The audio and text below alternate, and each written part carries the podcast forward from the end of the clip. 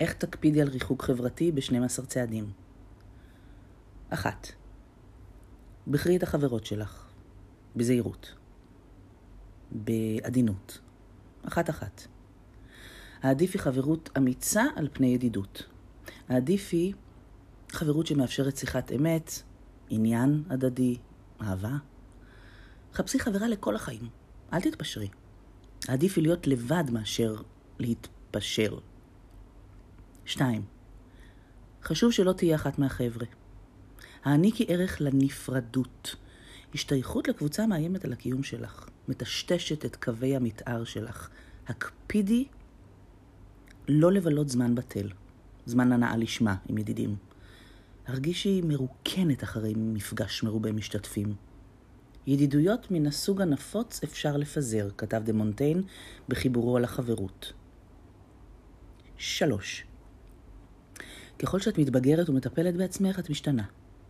את נפרדת מפחדים, מדפוסים של חרדה ומניעה. בגיל 52 את לא אותה נפש שנשאה את שמך בגיל 32. את כבר לא שותקת כל כך הרבה כמו ששתקת.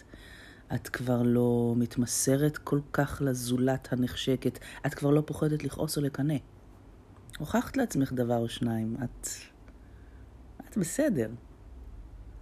נתקי את הקשר עם החברים שהיו איתך בשנים ההן, כשהיית אדם אחר. Friendships, even the best of them, are frail things. One drifts apart. כך כתבה וירג'יניה וולף באל המגדלור. ארבע. כשאת מדברת עם מי שעשויים להיות חברייך, דברי רק על הדברים עצמם. שאלי שאלות ישירות. דובבי אותם שידברו על מה שקשה להם, או על מה שהם גאים, מה שאינם מתביישים בו, על מה שבדרך כלל הם לא מדברים. זה ירתיע אותם, ייגע. לפעמים הרגישי את בעצמך ייאוש או דכדוך.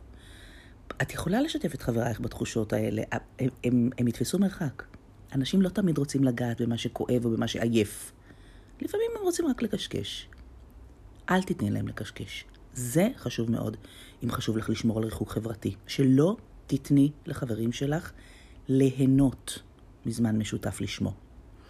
חמש, חפשי לך את זו שתהיה החברה הכי טובה שלך. חברה הכי טובה לא, לא במובן היחסי, שלוש מילים, אלא כמו מילה אחת, חברה הכי טובה. חברה הכי טובה, כתכונה, כסוג של חברות, חברה הכי טובה. נפש תאומה, כמו, כמו אלנה גרקו ללילה צ'רולו בחברה הגאונה, כמו היידי לקלרה בהיידי בתארים, כמו אין לדיאנה באין מעוון לי, כמו שרלוט לוקאס לאליזבת בנט בגאווה ודעה קדומה. חפשי לך נפש חיה שתוכלי להרגיש איתה בנוח, רצויה תמיד. חפשי את זו שתמיד תרצי לשמוע את קולה. זו שתתקשרי אליה בכל שעה ותמיד היא תשמח לדבר איתך. אל תנוחי עד שתמצאי אחת כזאת. שש, אל נא תמצאי אחת כזאת. קרחי תמיד את נפשך בנפשות שעסוקות בעצמן, או עסוקות בנפשות אחרות. את יודעת, ב... בכל חברות בין שתי נשים, אחת היא האומנת והאחרת היא הנסיכה. אין הכוונה שהנסיכה תמיד העריצה והאומנת קדושה, אבל לפעמים ההפך הוא הנכון. לפעמים האומנת חזקה ותובענית יותר מהנסיכה, ובכל זאת, האומנת היא שמקשיבה והנסיכה היא שמדברת.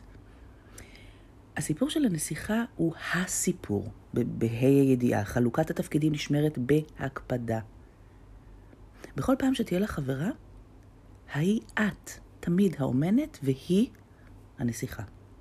ראי שלפעמים את רוצה להיות הנסיכה, אבל את לא מצליחה להחזיק את תשומת ליבה של החברה. את לא מצליחה להפוך את הסיפור שלך לסיפור שלה. חפשי חברה הכי טובה, אבל היא כשלי. הביני שמאוחר מדי, שאין בשבילך נפש כזו. זה חשוב מאוד. מאוד. דאגי לכך שלא תהיה לך חברה הכי טובה. הדבר שפוגע בריחוק חברתי יותר מכל דבר אחר הוא בדיוק זה, חברה הכי טובה. החברות אינה נחוצה, כתב סי.אס לואיס בחיבורו ארבע אהבות.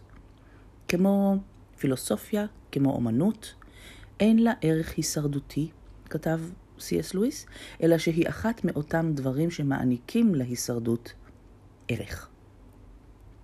שבע. כשהטלפון מצלצל, אל תעני. אין לך כוח לדבר.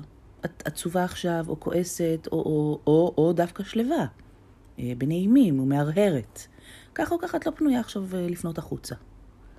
כשאת מדברת עם אנשים בטלפון או פנים אל פנים, כולך פונה אליהם, כולך ב, בקשב, כך את מכוותת, כמו אומנת לנסיכה. אליס מילר הסבירה זאת היטב בדרמה של הילד המחונן.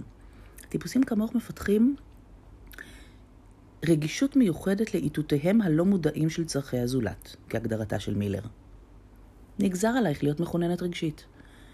את לא אוהבת שהטלפון מצלצל, הצלצול מחריד את הקשב שלך לעצמך. שמונה, כשאת אוהבת נפש חיה, הרגישי שאת חוצה איזה גבול בלתי נראה.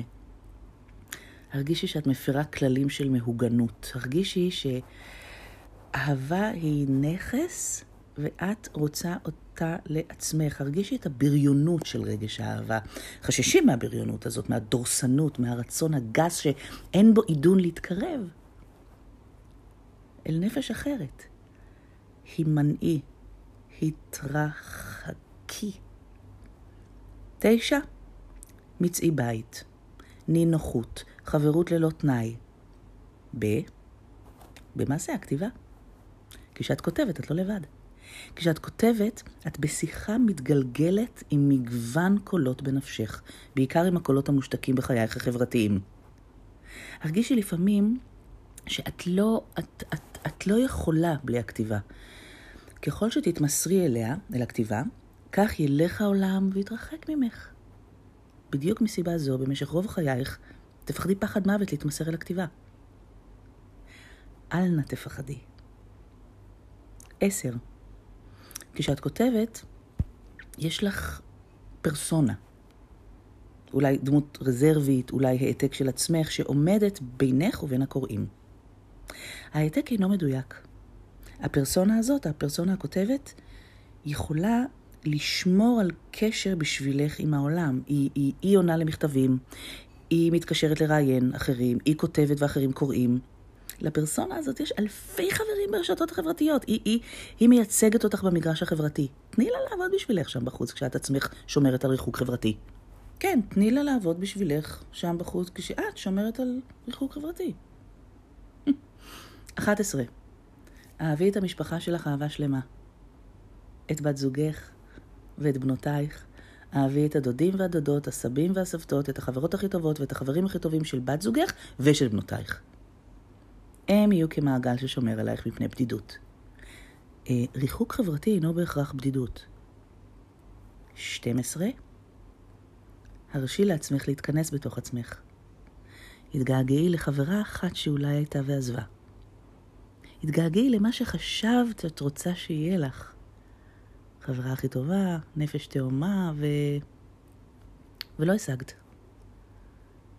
לפעמים תרגישי שהעולם כולו מתחיל במרחק שני מטרים ממך והלאה.